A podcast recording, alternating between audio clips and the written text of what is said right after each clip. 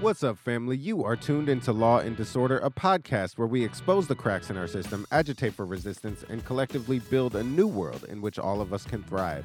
From KPFA Radio and the Pacifica Network, I'm your host, Jesse Strauss.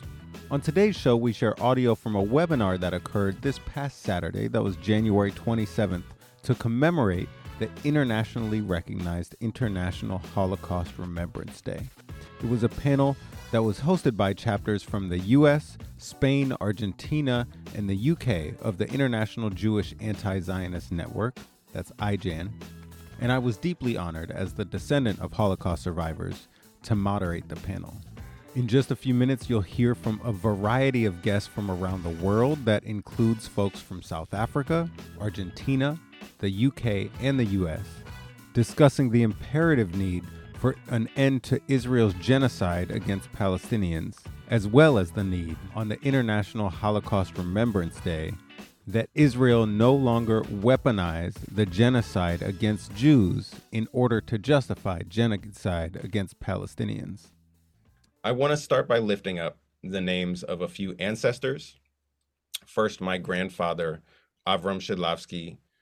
In the late 1930s in Poland, he had a wife and two daughters who were age 11 and 14 at the onset of the Nazi Holocaust. Um, and his wife and two daughters were killed soon after the Holocaust started. I want to lift up the name of my grandmother, uh, Maria Weinreb Shidlovsky, who survived the Holocaust in, in Poland only because she was offered the ultimate solidarity. She was hidden in a Catholic hospital by a Catholic nun just outside the Warsaw Ghetto for many years.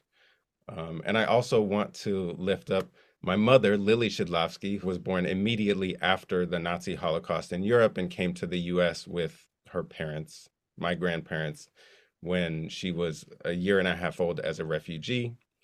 I grew up with stories of the Holocaust, of surviving that genocide, and I continue to learn ways that survival has impacted my family's life and in many moments has defined aspects of my own life. Before I get deeper into it, I also want to lift up the name of an ancestor of the International Jewish Anti Zionist Network, Hajo Meyer, Hajo was a survivor of the Auschwitz concentration camp, and he became the inspiration for and a participant in IJAN's Never Again for Anyone campaign, which was started in 2010 um, after Israel's 2009 bombardments on Gaza. We'll hear more about Hajo later and also more from him in a, in a video clip.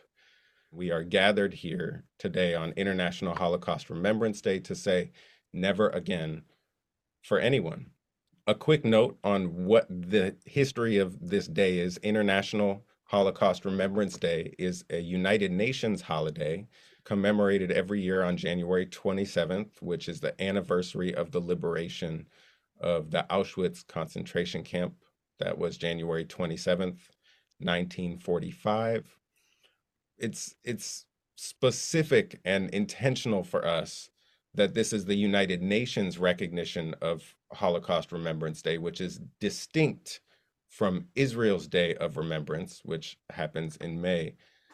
Zionists capitalize off of this Day of Remembrance, but for us, it's important to make that distinction because it's part of claiming our history in a way that is not based in policy built to support the state of Israel. Zionists have been waging a campaign at every level saying that people who are against Israel are anti Semitic. They conflate anti Zionism with anti Semitism.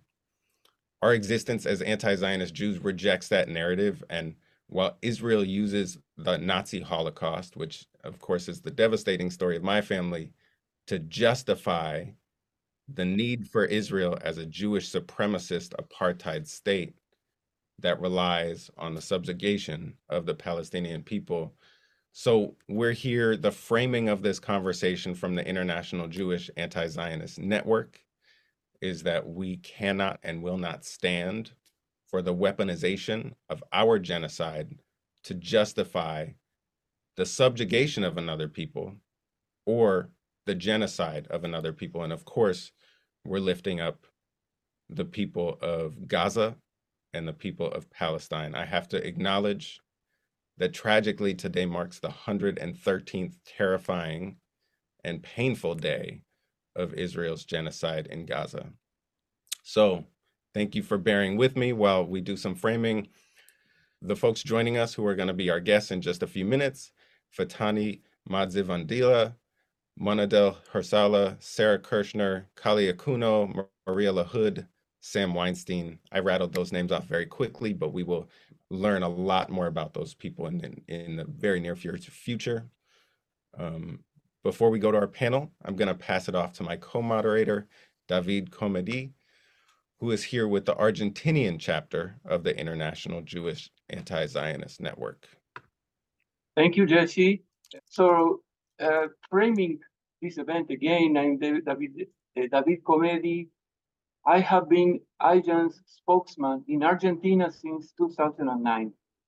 And in this occasion, when we are commemorating the International Holocaust Remembrance Day, when all genocide must be condemned and also prevented, I would like to tell you a little bit about the genocides that were conducted in my country, Argentina, not only against the native peoples during the 19th and 20th century, but also during the military junta rule during the 1970s and 80s, when a systematic plan of elimination of a specific part of our society was carefully executed by the military junta, which constitutes a genocide according to its general definition.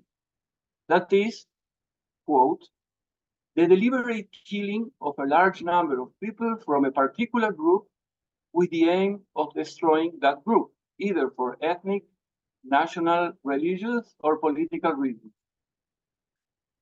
Indeed, the Argentinian military often used racist tropes against its victims, particularly against Jews, while they were receiving political, intelligence support, and arms from the US, and especially from its close ally, Israel, as it is well known that Israel fulfills a crucial role in worldwide repression and state terrorism.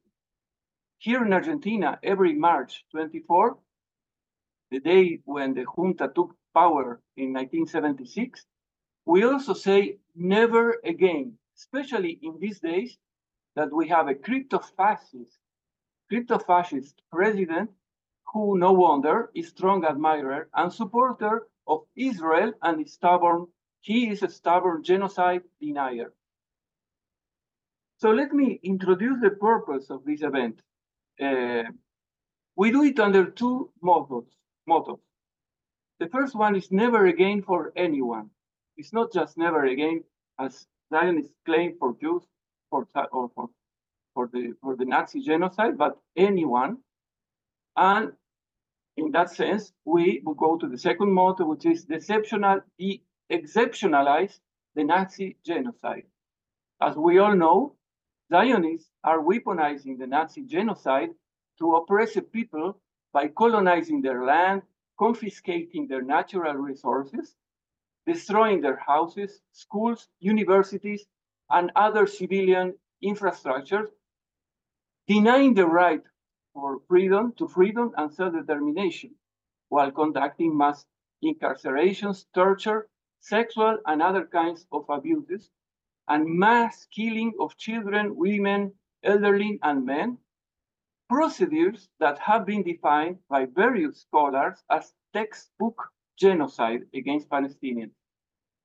Genocide is a crime under international law and must be condemned and punished, not only the Israeli perpetrators, but also their accomplices and mentors from the US, Germany, UK, France, and other countries. Surviving genocide leaves trauma, and this will likely last many generations, but nothing justifies weaponizing such a trauma against others by waging another genocide. As Jews, we oppose the use of Jewish suffering to cover up for genocide and other crimes against Palestinians.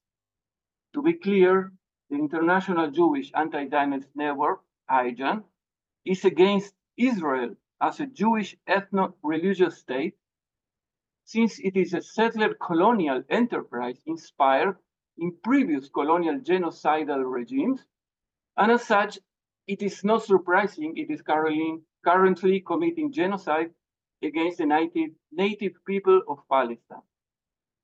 So on this date, when the world commemorates the International Holocaust Day, by making a call against racism and genocide against anyone, we condemn the current Israel's Zionist genocide and call for an immediate and permanent ceasefire on Gaza. We also talk about the importance of, of internationalism towards collective liberation of oppressed people who resist racism, fascism, colonialism, and other patterns of oppression. For that reason, we are working with international comrades today to articulate together shared commitment to stopping this ongoing genocide and whatever, with whatever means possible. We'll be highlighting South Africa's court case against Israel's genocide, as well as a United States-based case against that country's support for uh, Israel's genocide. Yeah, thank you so much, David, for uh, continuing to frame the conversation. We're going to begin by handing over the mic as David mentioned, just this week, we've seen Israel challenged in both international and U.S. federal courts. That doesn't mean that we necessarily look to courts for justice, but I think it says something about the historic moment that we are in, where Israel's violence, settler colonialism, and dehumanization of Palestinians is in every facet of our public conversation. So, one of the court cases I mentioned just saw its first hearing yesterday here in Oakland, California. And our first panelist is one of the plaintiffs in that case. Monadel Herzallah is a Palestinian with the U.S. Palestinian Community Network and a plaintiff in the Defense for Children International Palestine versus Biden court case. Um, welcome, Monadel. Thank you, Jesse, and uh, salam to everyone. My name is Monadel Herzallah. I'm a, a, member of the National Coordinating Committee of U.S. Palestinian Community Network. And I have noticed uh, in, in the flyer that was my, my title is one of the plaintiffs against uh, the President of the United States. And I'm, I'm, I'm honored uh, to be listed as such. We are uh, charging uh, the uh, government of the United States, represented by the President, Secretary of State and Secretary of Defense. Their charges, they have failed to prevent the genocide from taking place. They are complicit with the genocide that's taking place as we speak, and they are failing to prevent this horrible madness and this genocide that's taken place for the last 113 days. Uh, I wanted to thank you for including me in this program, for the fact that uh, uh, we are extremely uh, Uh, pleased and honored that we have worked with IJAN for, for the last, uh, you know, few years, many, many years related to back in the early uh, 2000. And we know the cadres uh, that worked with them in a different, even before IJAN has started. I wanted to also recognize our brothers and sisters in Argentina and in the UK and in Spain who are who are uh, listening to us or they will listen to us. We see you, we hear you, we respect you, we respect you, and we are fighting the same fight. The fact that we are talking about uh, Zionism is not only uh, a racist ideology, it, it is it, fighting against Zionism will unite us to fight against uh, a white supremacist ideology, oppression ideology, settler colonial ideology, and even anti-Semitic ideology. Don't let them even mislead us or mislead the public by uh, really weaponizing themselves with the suffering of, of uh, the Jewish in the Holocaust as I came, I mean, yesterday, I mean, this is this timing is is brilliant uh, for the organizers to do it uh, after uh, the ICJ uh, decision and the first hearing in our case in Oakland, California. The only thing that I think it's really important to highlight the fact that during the court yesterday, uh, first of all, the government has failed to, pre to present anything of that powerful as our plaintiffs who testify in front of the judge. And second, what's, what's really uh, uh, out of the ordinary, and that will give us a lot to think about, is the fact that they did not, we were prepared for cross-examination, you know, uh, the government objecting to any of the facts that we were talking, but they didn't do that. However, the only the only one that they rejected and wanted to uh, not to hear him at all is uh, is our expert in genocide, who is expert in the Holocaust, who is who has facts, who is extremely qualified, extremely credible, uh, Barry uh, Barry Trachtenberg. They tried their best to discredit him. They are don't want him to hear any of the facts, any of the connection of the suffering of the Jewish people in the Holocaust, and and and bring facts and analysis of what's going on right now. What does that tell us? It tells us that not only uh, the settler colonial state of Israel is using the suffering of uh, the people of the Holocaust, but rather the United States and all their allies using this uh, this thing against us against uh, our case. And for this, and I think that we are uh, we are entering a new era that we should all unite around this. And uh, the fact that ending the genocide and when we say when we say as mentioned earlier when we say never again it's never again for anyone.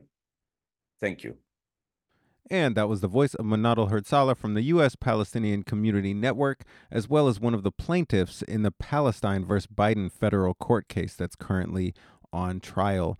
You're listening to Law and Disorder on KPFA. We're hearing audio from a webinar hosted this past Saturday for International Holocaust Remembrance Day by the International Jewish Anti Zionist Network. I'm your Law and Disorder host, Jesse Strauss. I was also honored to be asked to host this webinar panel alongside my co moderator, David Comedi from the Argentinian chapter of the International Jewish Anti Zionist Network. I would like to present our next speaker, who is from South Africa. His name is Phethani Madzivhandila from the Walter Rodney Library in Azania, South Africa, who will be discussing the South African International Court of Justice case as well as the internationalism of struggle against genocide and apartheid. Phethani, we are all uh, ears to your presentation. Uh, thank you, David, for uh, for the uh, short introduction. Uh, as David said, I'm Phethani, based in South Africa. We are just reeling from um, uh, celebrating the verdict which was handed um, yesterday from the ICJ, and um, really the um the question has always been about uh, the importance of justice and the kind of solidarity that we received uh, during our struggle, our very long struggle uh, during apartheid, and that was a struggle that was not easy um, uh, to fight uh, both in uh, within the country and also with our international allies. And it was all it is also important historically as a country that has um, that emerged out of settler colonialism and uh, uh, went through the passage of, of apartheid and post uh, democracy where we are in South Africa today, it is quite important to speak about these things and also importantly to be a voice of reason uh, in the midst of the genocide that is uh, that is happening uh, that has been that has been happening actually for the past 25 years um, in occupied Palestine and condemnation without any um, fear or doubt uh, the um, settler regime of, of Israel. And importantly, uh, one for one to be able to understand the fact that uh, the weaponization of the history of the Holocaust um, by the current Israeli state uh, actually uh, diminishes or also is an insult to the memory of the people that were killed uh, during the Holocaust. And it is important for us uh, out uh, as South Africa, a country that uh, emerged out of a very difficult history, to be unequivocal about our solidarity and also our actions itself by dragging Israel to court in the past in the past month shows our commitment to international solidarity and uh, the struggle for, for humanity and also the struggle for human rights. As we have been watching since uh, the 7th of October, the utter uh, uh disregard of the uh, humanity and the lives of uh, Palestinian people, and especially the merciless killing of, of Palestinian children, just shows you how um, the level of fascism and the level of of confidence that uh, uh, the settler state of Israel has uh, due to the fact that they are backed by powerful allies the, such as the United States of, of, of, America. So it is important for us to be uh, on this day in uh, remember, the remembrance of Holocaust to be able to understand that those who were previously uh, oppressed and also killed during the the Holocaust, they have no right, especially currently the ones in the ones who are pushing the Zionist ideology of of uh, of, uh, of, of Israel to weaponize that history, to use it as a tool to continue to uh, perpetuate uh, violence and killing of other people. So also looking at the history broadly of uh, uh, of our struggle, not only in South Africa but in the continent, we have received a lot of solidarity from international actors during during our struggle against colonialism. So it is right uh, uh, by what we're doing and also uh, justifiable in terms of or expected uh, in terms of, of, of the international solidarity that, that that we should show with the peoples of uh, of Palestine who still continue to live under settler colonialism um, 75 years later.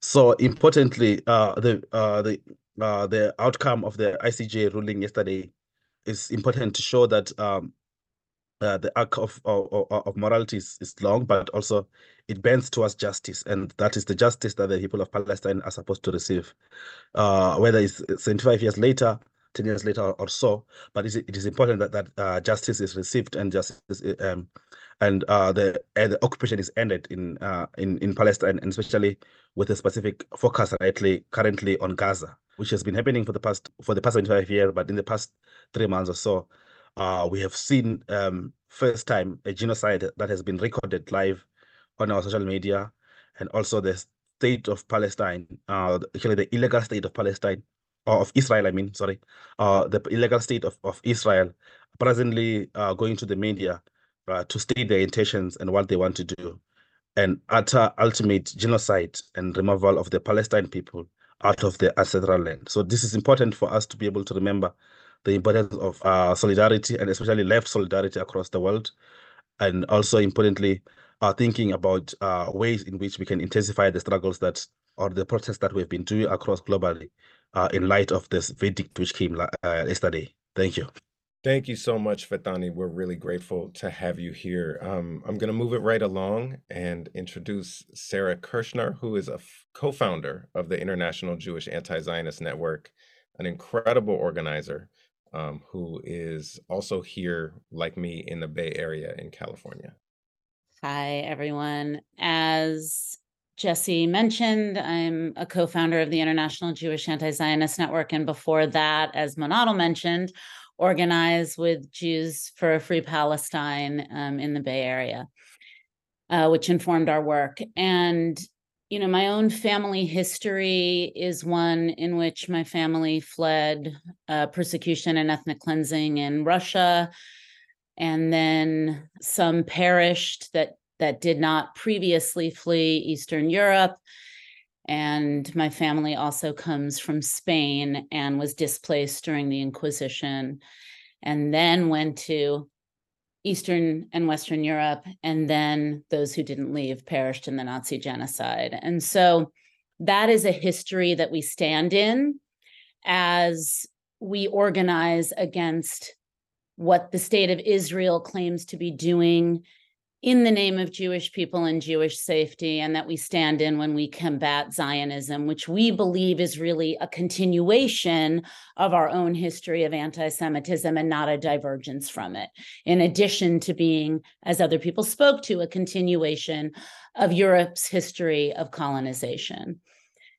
And so, um, I wanted to talk a little bit more about my relationship to the Nazi genocide through my family's history, not only as Jewish, but also as coming from a father who was gay and who was criminalized and targeted by the state for being a gay man and ultimately died of HIV. And in that process, experienced a lot of um, dehumanization and discrimination as a queer woman, as um, someone whose partner is trans masculine and um, as someone who has a disabled sister who lives with me, and to remember that the Nazi genocide not only targeted Jewish people, but many people. And one of our roles as the International Jewish Anti Zionist Network has been to de exceptionalize the privileging of Jewish experience and the invisibilizing of the many people who were targeted by not only the Nazi genocide, but the many histories of genocide that we are interested in being in joint struggle against, um, both historic and current current genocides, rather than separated from in the ways that Israel and Zionism choose to exceptionalize. Um, of course, our work is largely in relationship to the Palestinian genocide is to de-weaponize and delegitimize legitimize the attempt to use our history of persecution, ethnic cleansing, and genocide against the Palestinians and to justify not only the current genocide, but the historic ethnic cleansing, the historic siege on Gaza, and the long history of the colonization of Palestine. In addition, we challenge the role that Israel plays more broadly in repression of diverse ethnic ethnic groups, of in attacking people's liberation movements. Um, in addition, as we heard about South Africa and the importance of that struggle and the Pan African struggle against colonialism, Israel played and continues to play a very large role, first um, in arming and collaborating with apartheid South Africa. Of course, Israel was founded at the, at the same time that apartheid South African system was established with more depth after a long colonial history. Um, and continues today to arm different sides of conflict and um, profits off of the arms and repression that it provides to regimes all over the world. So, as Jewish people, we see our role as intervening in the weaponizing of our own history to justify the genocide of Palestinians, but also to intervene in the multiple ways that Israel works with countries like the United States all over Europe to um, advance repression and to target people based on race, gender, ethnicity, disability, um, immigration status, et cetera in closing, I just wanted to introduce Hajo Meyer. And in 2010, the International Jewish Anti Zionist Network worked with uh, American Muslims for Palestine in bringing a tour called Never Again for Anyone to, I think, 13 countries and cities across Europe. And then a year later to cities across the United States and Canada. And really, what that was about was, um, again, taking away this weapon and lifting up the misuse of that history. And so Hajo uh, was born in Germany. And at 14, his family supported him in fleeing the Nazi genocide. His parents both perished.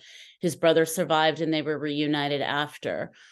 He fled to Amsterdam, where Hajo joined the resistance. There was an infiltrator in the underground resistance, and he ended up in Auschwitz, where he survived for 10 years. And so we launched this campaign on this day in 2010 against the then siege on Gaza by Israel, and it is still unfortunately relevant today. But as you will hear, Hajo is a real inspiration in the clarity with which he demands that he and other Jewish people are able to reclaim that and that that history belongs to Palestine. And the last thing that I'll say about Hajo is that he was part of the resistance. And the song that we opened with is a song of resistance. And IJAN supports the right to resist and recognizes that any people who are exploited and oppressed by a power a fascist power have a right to resist that power. And so now we're going to turn it over to Hajo. Thank you. I don't know how you are aware of what Judaism was before the Second World War, but I can tell you that in Europe, hardly any of the victims in central, of Central Europe had any sympathy for Zionism. Yeah. But what is more important, Zionism had no sympathy whatsoever for the victims yeah, during and after the Holocaust the founder of the so-called democratic Jewish state, I come back to that too, used literally the words, these people who come from the camps are useless human material. And here I stand a useless human material and tell you what the truth is. So the Jew, the victims were Jews and not Zionists. Zionism, in fact, is the antipode of Judaism. It is true, both isms, which are of different nature, one is a, is a creed, Judaism, and the other, Zionism, is an eschatological, is an eschatological ideology, like Stalinism, like Nazism. It, because it is an eschatological, eschatological ideology which, where, when, where the bliss, an eschatology is expecting a blissed state in the future, and the future will come when all, when the enemy who prevents the blissed state will be radically eliminated. So, it's true, both these, so Judaism and Zionism, have certain roots, or, of, have roots in the Old Testament, in the Torah, but they are completely different nature. Pre-World War Judaism was humanitarian, universalist, all humans in, in, in that Judaism were fully equivalent. Now, political Zionism is xenophobic, nationalistic, colonialist, racist, and I must say that I, uh, I must just in, in a second explain what is political Zionism. Like all, or nearly all, I think in all important ideologies, begin multifaceted. But then they degenerate into, as I said, Stalinism, Nazism, Zionism, and that they have very simple, very simple goals. And for the political Zionism, as it exists at latest since 1948, but it, it's longer in that way, but then it has become manifest, completely manifest for everybody who watched it regularly, as one single monolithic goal, a maximum of area in in the old Palestine with a minimum of Palestinians on it. So thank you all. That was Hajo actually speaking in London at the at the Parliament building, which UK IJAN organized, and you'll hear from them later. Uh, that later came back by Zionists in an attempt to ultimately successfully um, remove Jeremy Corbyn from his Labor Party seat. And unfortunately, Jer- Jeremy Corbyn, rather than standing up to them, uh, conceded to them. But that's for another day. Um, but I did want to mention that on this tour, every time Hajo spoke, he spoke with Palestinian speakers, but also with speakers whose ancestors had faced genocide and um, and or speakers who today face genocide, like Kali, who you'll hear from, um, spoke with others on on a panel around the targeting of African Americans in the United States historically and today. So I just wanted to frame that, and I'll pass it back to you, Jesse. Awesome. Thank you so much, Sara. It's wonderful to lift up our ancestor, Hajo.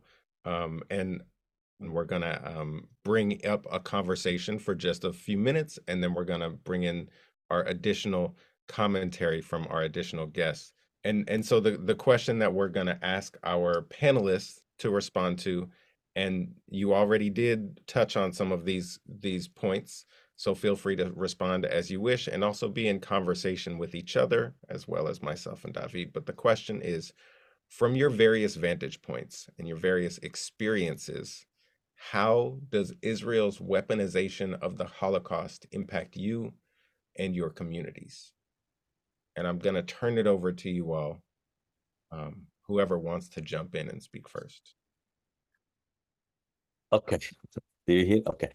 Uh, for, for me as a Palestinian and uh, and it's been uh, really uh, experiencing that throughout all my organizing and all of my political activities.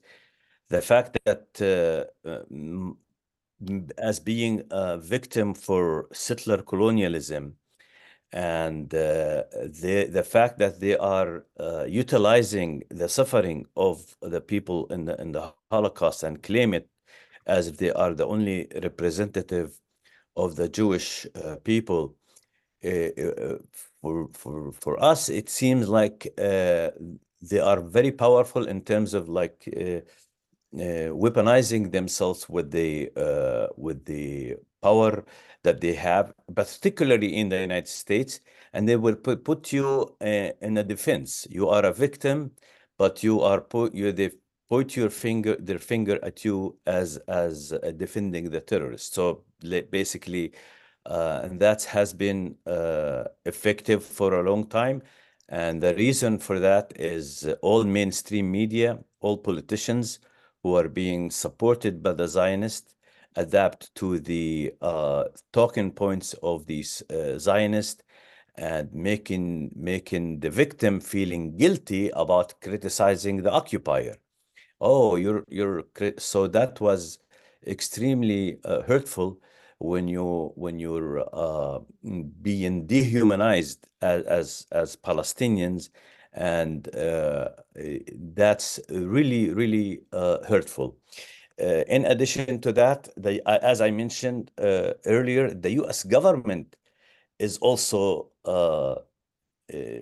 using this uh, and uh, and and using this in terms of all their strategy uh, around the world, particularly in the Middle East.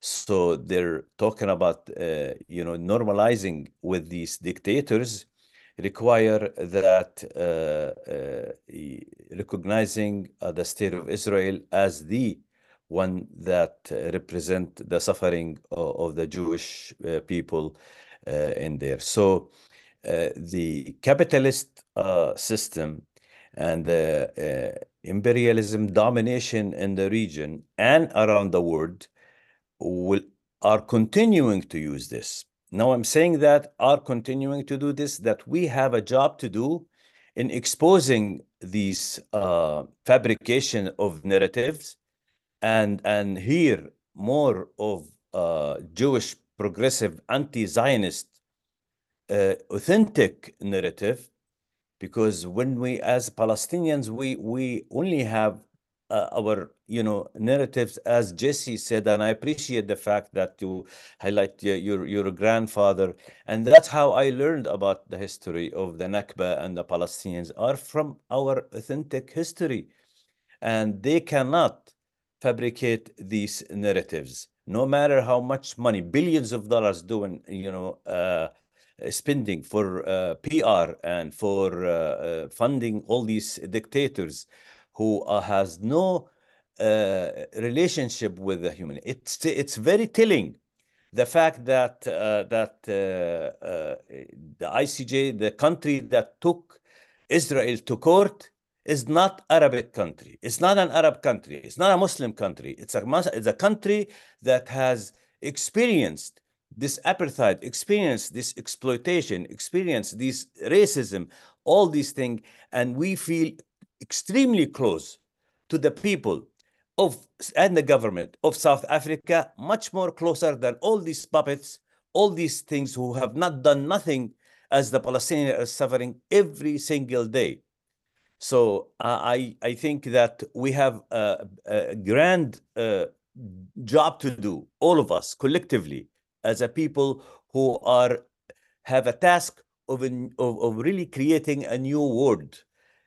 Uh, we remind ourselves always that uh, in 1991, George Bush, the father, uh, has has uh, pressured the UN, of course, to reverse the UN resolution that the internationally uh, agreed on about Zionism is a form of racism. The whole world were doing that. Now he reversed that in 1991. And after that, we never seen peace, you know, for the last 30 years. Oslo Agreement and all these things and the war against Iraq.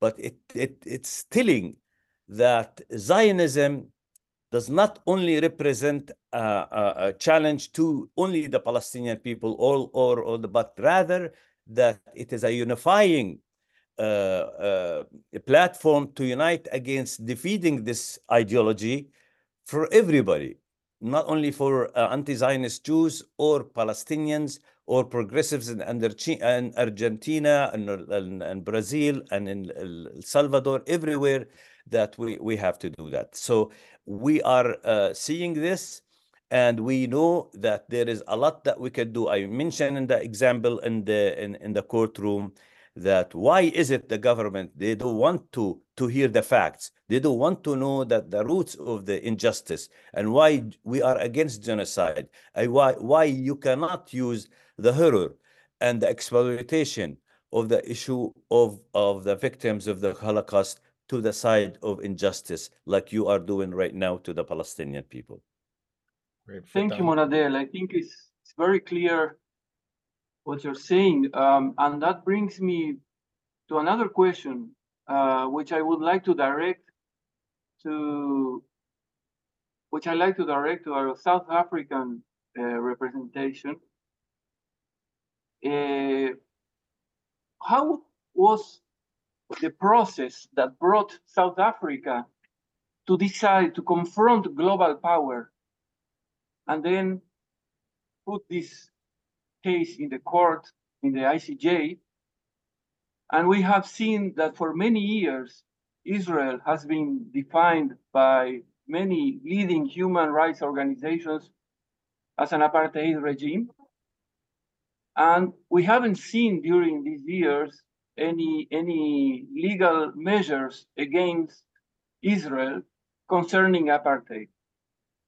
So that's that would be my question. How uh, because for many years we had an, an apartheid system that is it's being recognized by many leading organizations, and that and no uh, legal measure was taken by South Africa, who have suffered apartheid for many years.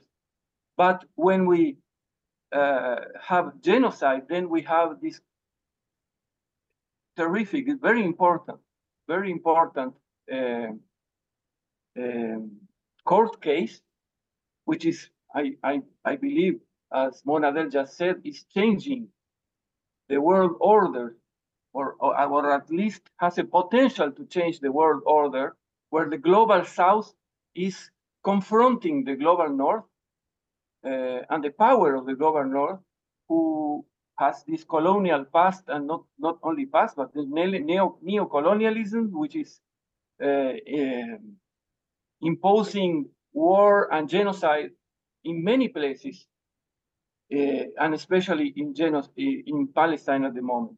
So that would be my question to you. Um, could you give us a light on that, please?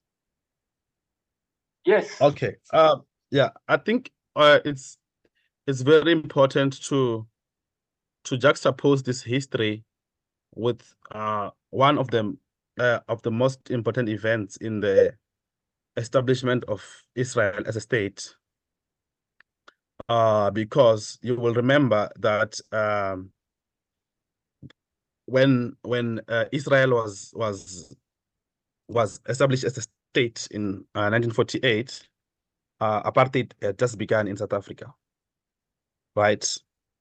And you uh, have to remember who was the who was the um, prime minister of uh, the then Union of South Africa at the time. Uh, was the prime minister between 1919 to 1924, and also again from 1939 to 1948, and none other except for uh, Jan Smuts.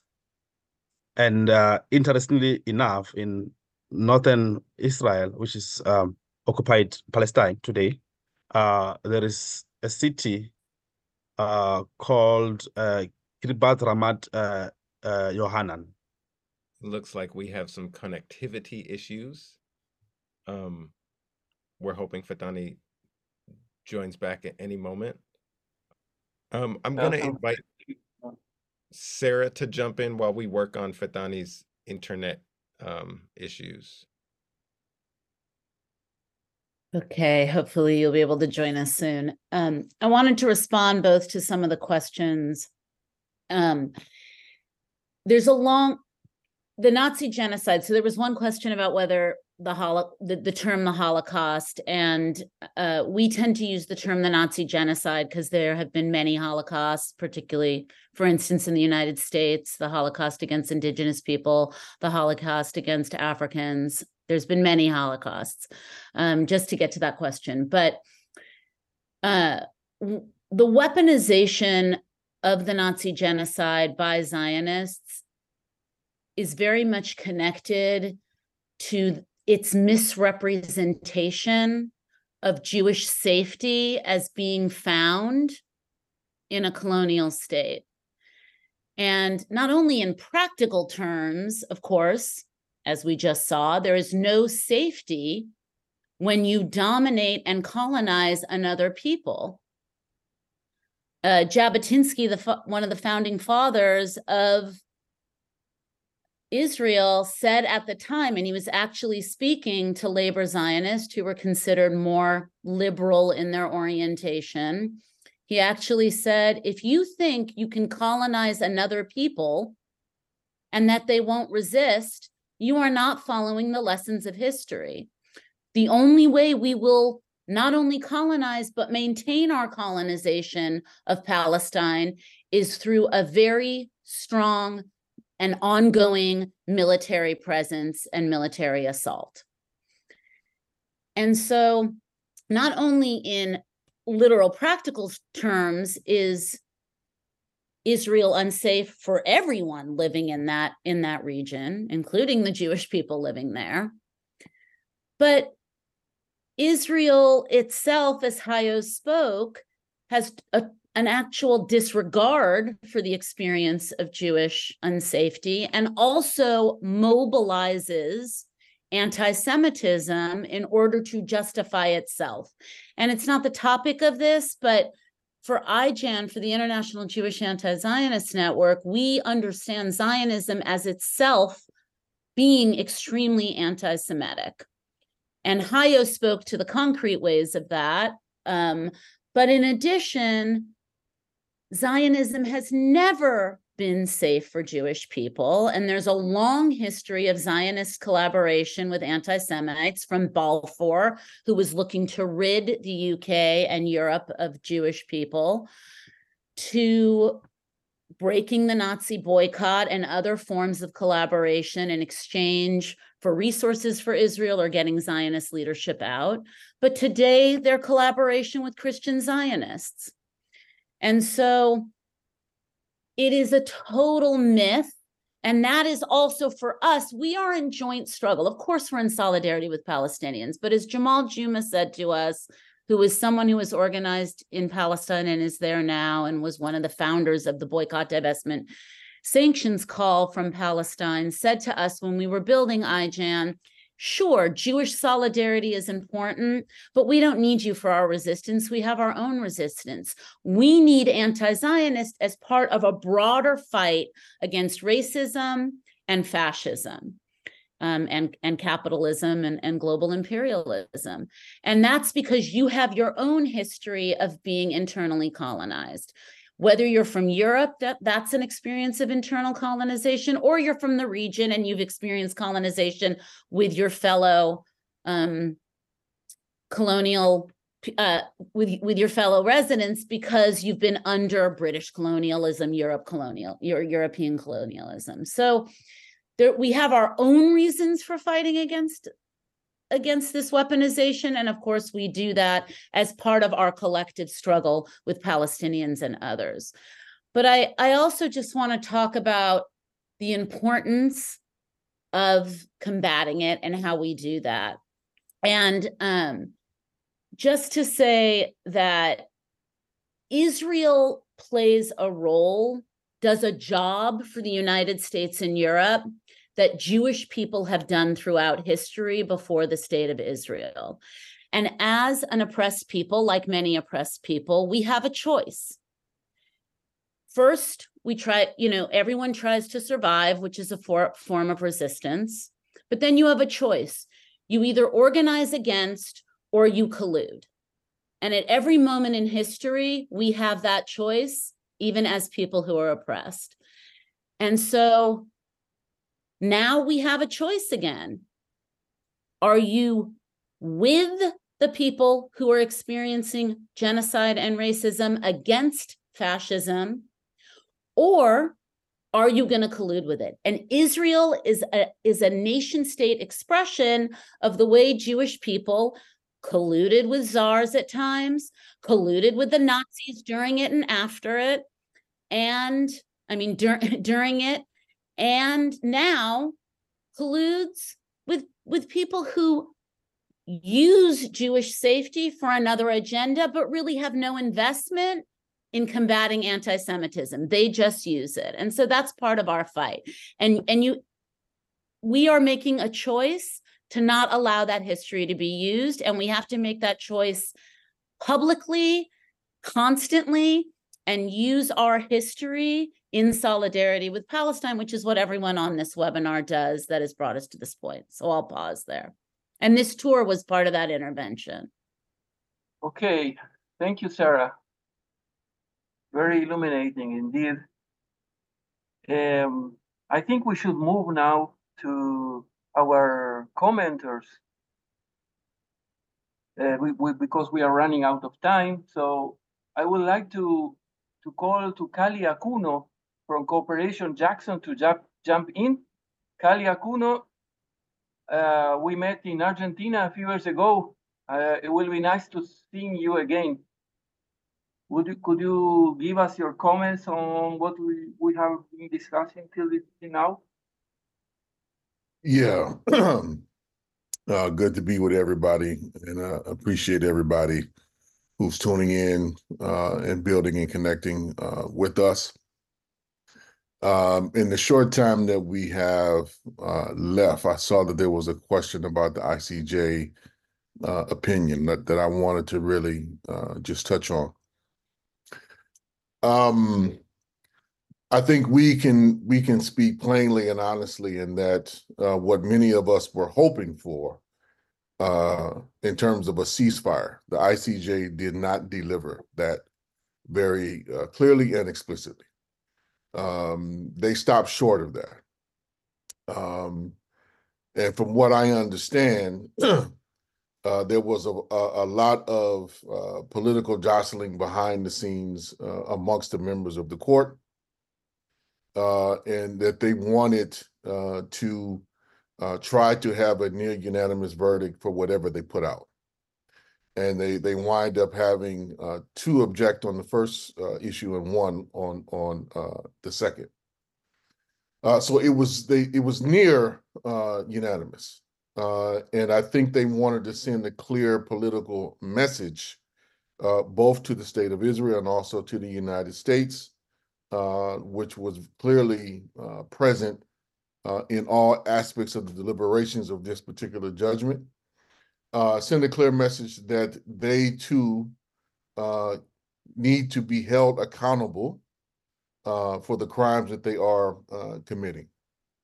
So I think we need to uh, recognize it for what it is, um, and that it is historic or was historic for charging or taking up the case of charging Israel with genocide and holding other parties accountable as uh, uh, uh, as in assisting with that.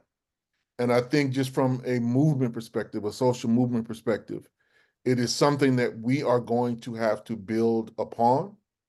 Um, and I think you know the tools that we have available to us through the BDS campaign uh, offer, I think, the basis by which we need to strengthen uh, our overall um, uh, pushback in this particular point in time. Uh, but I think there are a couple of things that that I want to to really uh, interject uh, that I think we need uh, to do because many folks have been wondering, you know, where are uh, in particular the so-called Arab states and the Islamic states, where and and why aren't they doing more to stop this this genocide and ethnic cleansing? And I think we have to remember how many of those uh, states are really puppet regimes uh, of the United States. Uh, and that it is also, I think, incumbent upon us to try to help uh, uplift the social movements in the respective Arab and Islamic countries uh, that are are seeking to provide some some form of uh, direct resistance uh, to this genocide, but also uh, to improve the and strengthen the hand of the social movements for their own uh, uh struggle for democratic rights uh, um, and economic rights within their own countries.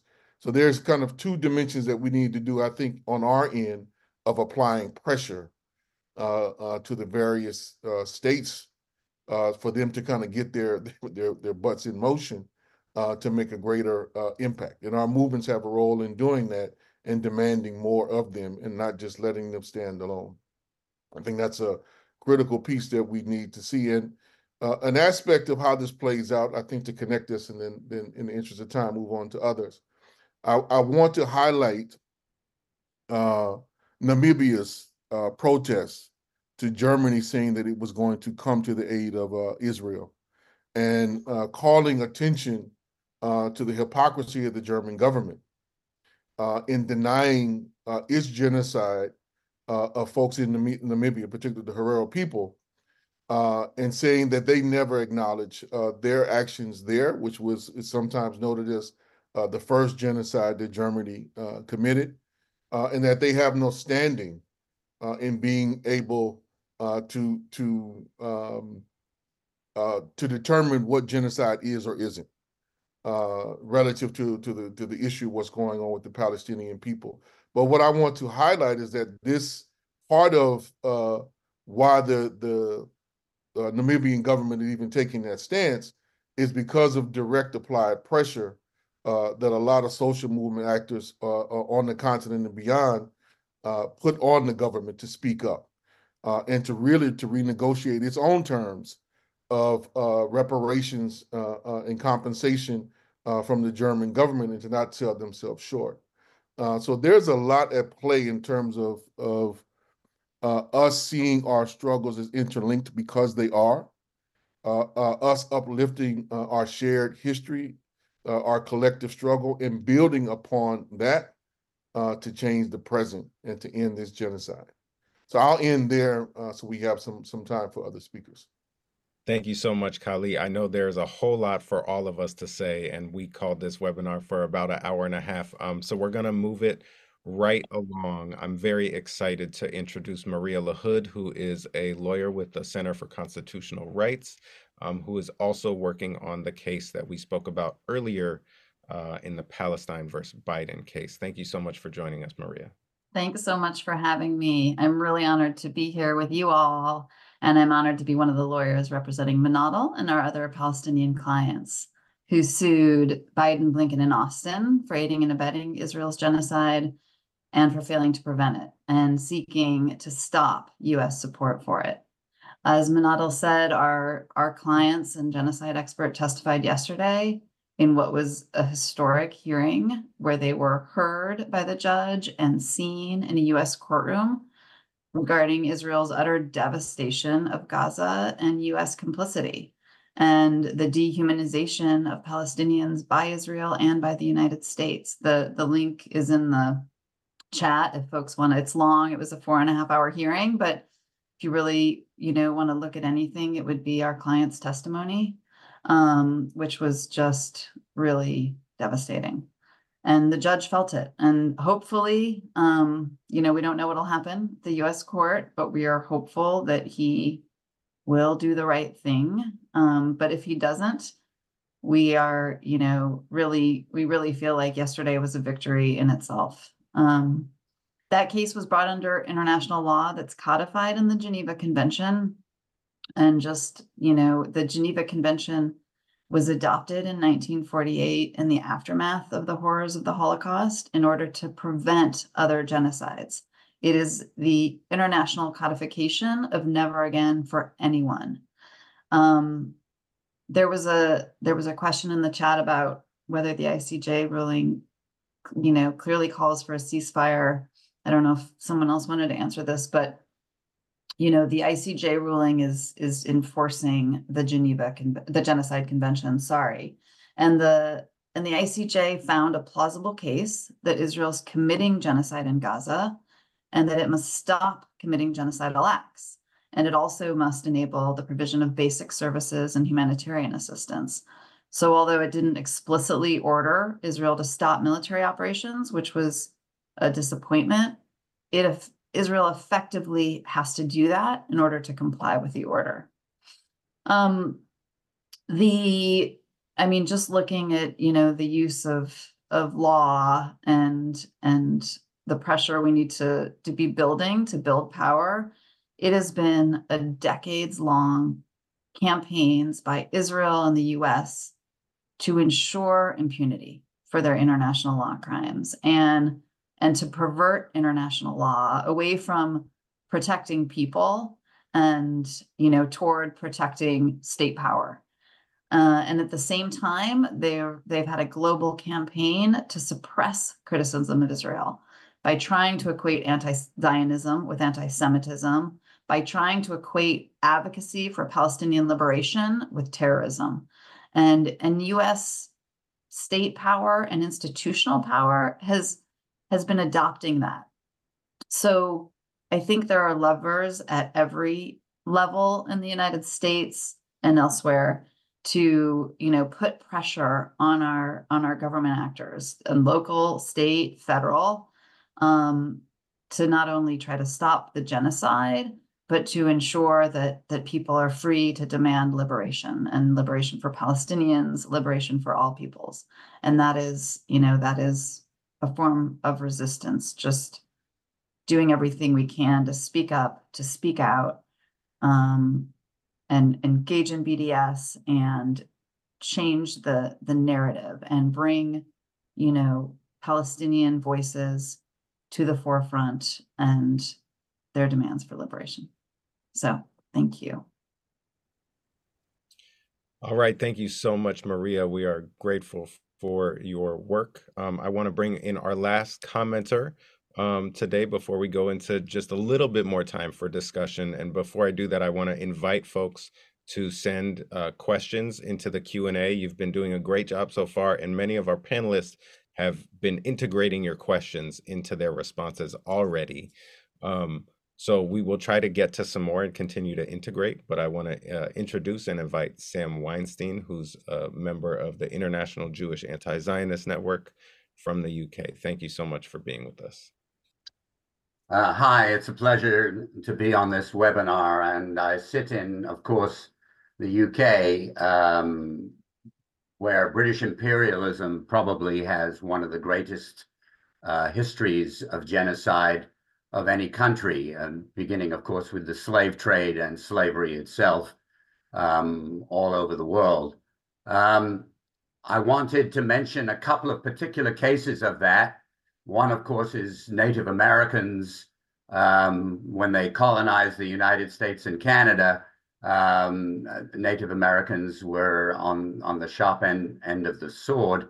And if I can just quote um, from some of the activists now who are saying Palestinians resist the same colonial system that Native people have been resisting for hundreds of years in the United States.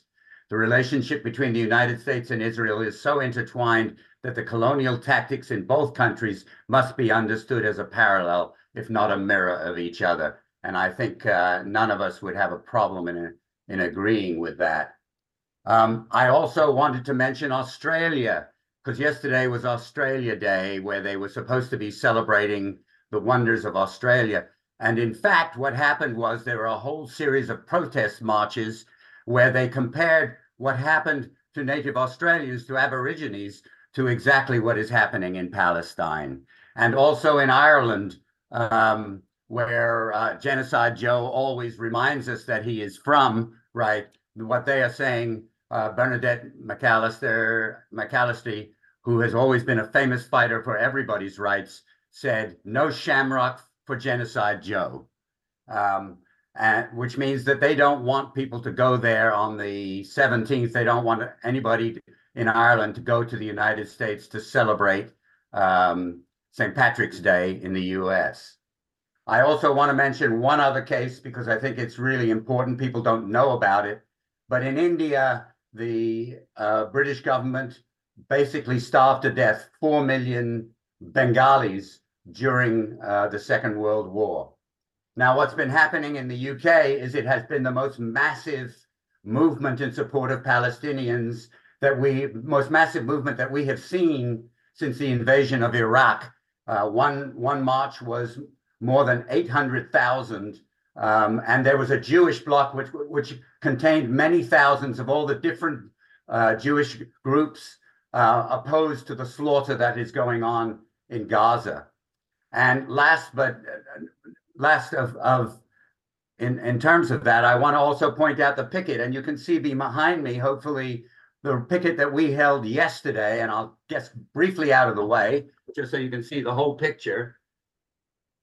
Um, and just to say, IJAN UK holds a picket uh, every Friday in front of the house of Ambassador Hot- Hotovely, um, who is the Jewish, the no, I shouldn't say Jewish, who is the Israeli ambassador, uh, and has said that 600,000 casualties, deaths of civilians in Gaza is acceptable. And of course, we all know that is genocide.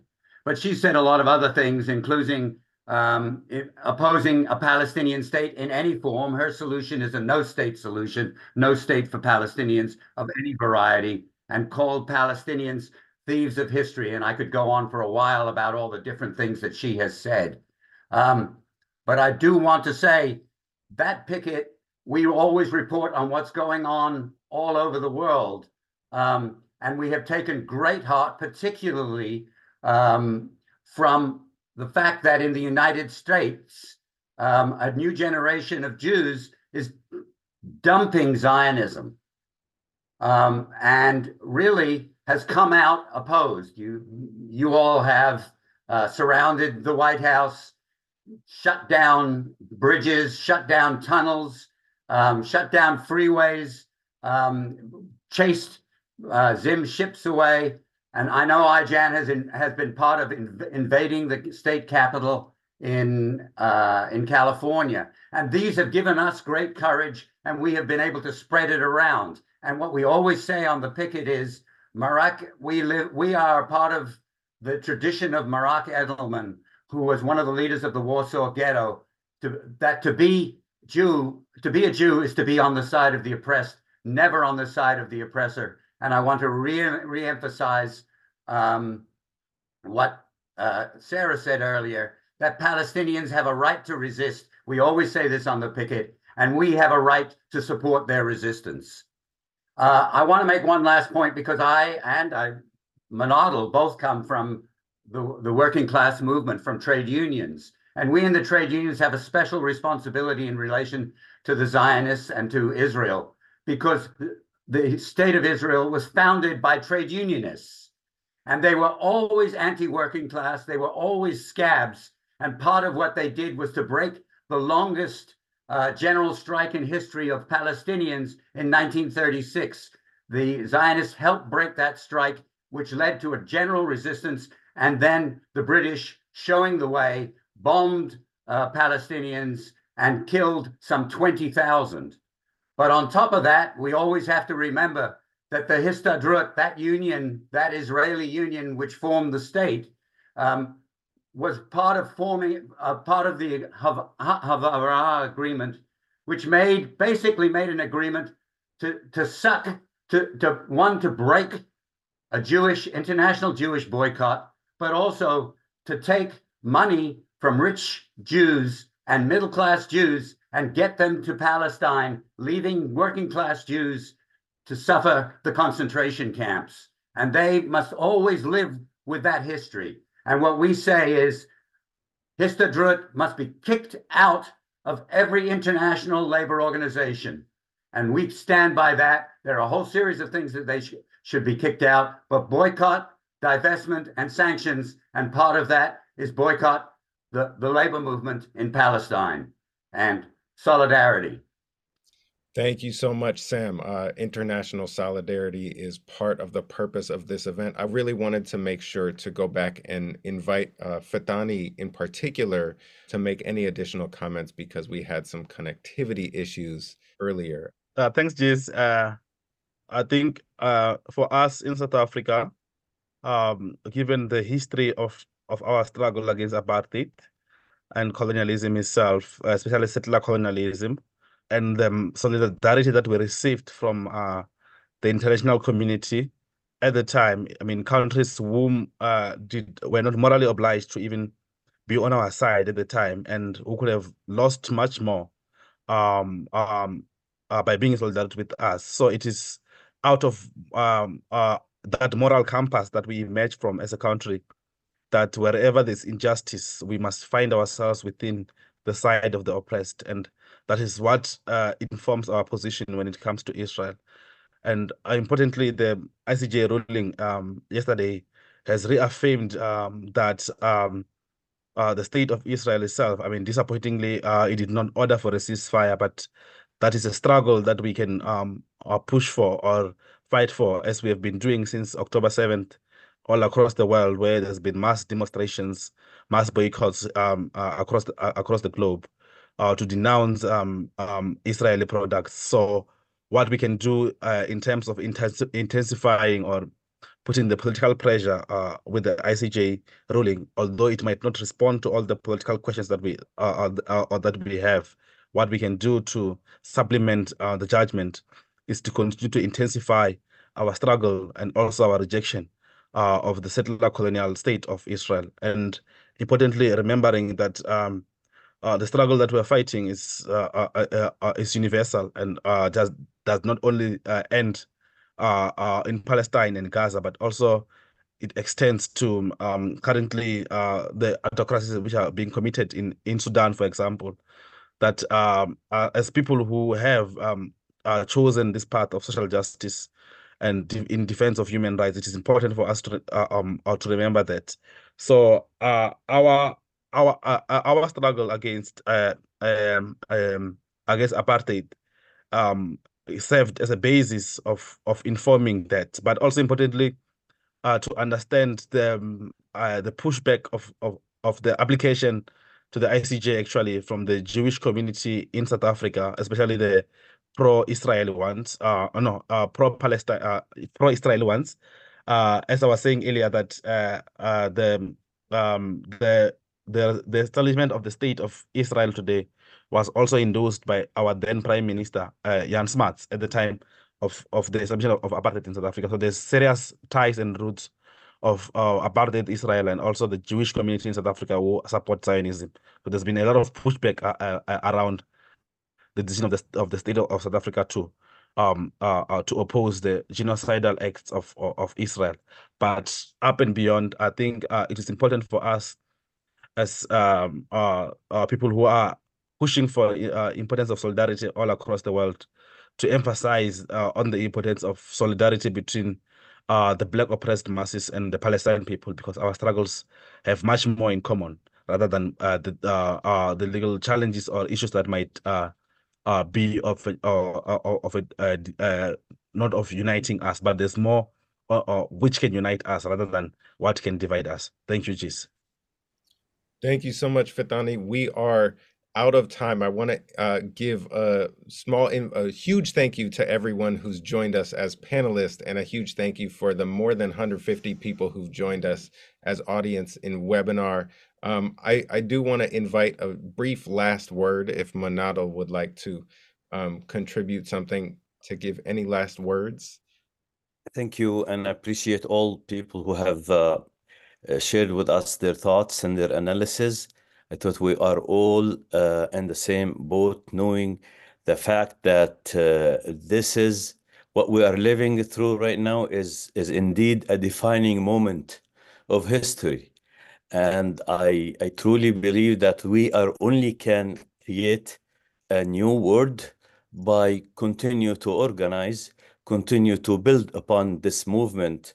And uh, if uh, you know this is a moment if we have uh, witnessed the court uh, or the legal fight yesterday uh, whether from like uh, ICJ or the federal court yesterday it only indicates that we are working on one component of our work which, which is the legal component which is saying that we are uh, searching for every possible way we can to build a new world. And we have to continue organizing we have to continue to build together build the, the world that we want our children and grandchildren to live in peace away from exploitation colonialism and all this uh, that we are going through at this point. We should not rely on uh, on current establishments because all these current establishments, including uh, uh the United Nations, uh, United Nation, and their structure and their dynamics, we need to change a new world by us. This is not going to be uh, given to us, but we have to change it ourselves if Gaza is becoming a title for us or like something that we have to to to stand, it makes us stand up together, just like we stood up uh, against the apartheid of South Africa in the 80s. This is the time that we are that Gaza should unite us against all this injustice, all this genocide. May I just remind you that we are, this is the urgency of our organizing for the fact that when we talk about uh, when we hear in the news that uh, you know two days ago we have like 200 people killed in Palestine, which means which means uh, in the last 24 hours they claim, which means that's only the reported number, which indicates that it is for every hour there's about eight to nine innocent people being killed as we speak, which means in the last two hours there have been 18 people being killed, most of whom are, are children. We have a responsibility to end this madness. We have a responsibility to make history. We have to uh, uh, responsibility to stand for what we represent and what we stand for justice. Thank you so so much for your for your uh, program today. Thank you so much for those last words, Monadel. We um, really want to thank everyone for joining us, both our panelists and also all our attendees. I want to give, um, I'm going to read some names real fast. We want to thank Monadel, who was just speaking, Fatani Madzi Vandila, Sara Kershnar, Kali Akuno, Maria LaHood, Sam Weinstein, Noah Soche, who's been doing tech support on the back end for IJAN, Eugenia Pugliese, who's been doing translation along with Isabel Galban, um, and Mariana from IJAN, who's also been helping out on the back end. There's been a lot of work going into all of this, and it is part of the fight that we need to continue um, to end this genocide and to end the occupation Um, I want to invite folks to follow the International Jewish Anti Zionist Network on social media for Instagram. That's at Jewish Anti Zionist Network. Also, check out uh, IJAN, I-J-A-N dot org. And again, well, I want to thank all of you so much for joining us in our fight for a free Palestine. You've been listening to Law and Disorder, a podcast where we expose the cracks in our system, agitate for resistance, and collectively build a new world for all of us to thrive in. That's it for this episode, fam. Law and Disorder is produced at KPFA, that's listener supported radio on the Pacifica Network. The show is produced by Jesse Strauss and hosted by me, Kat Brooks. Our theme music was composed by Steve Raskin of Fort Knox 5. If you like what you heard, please follow us on social media at Law and Dis and subscribe wherever you listen to podcasts. You can also find our content live at 8 a.m. weekdays on KPFA. That's 94.1 FM in the Bay Area. Our show and all of KPFA's programming is funded exclusively by listeners. If you're in a position to support us, please donate today at kpfa.org. Take care of yourself and take care of each other. Remember, we all we got.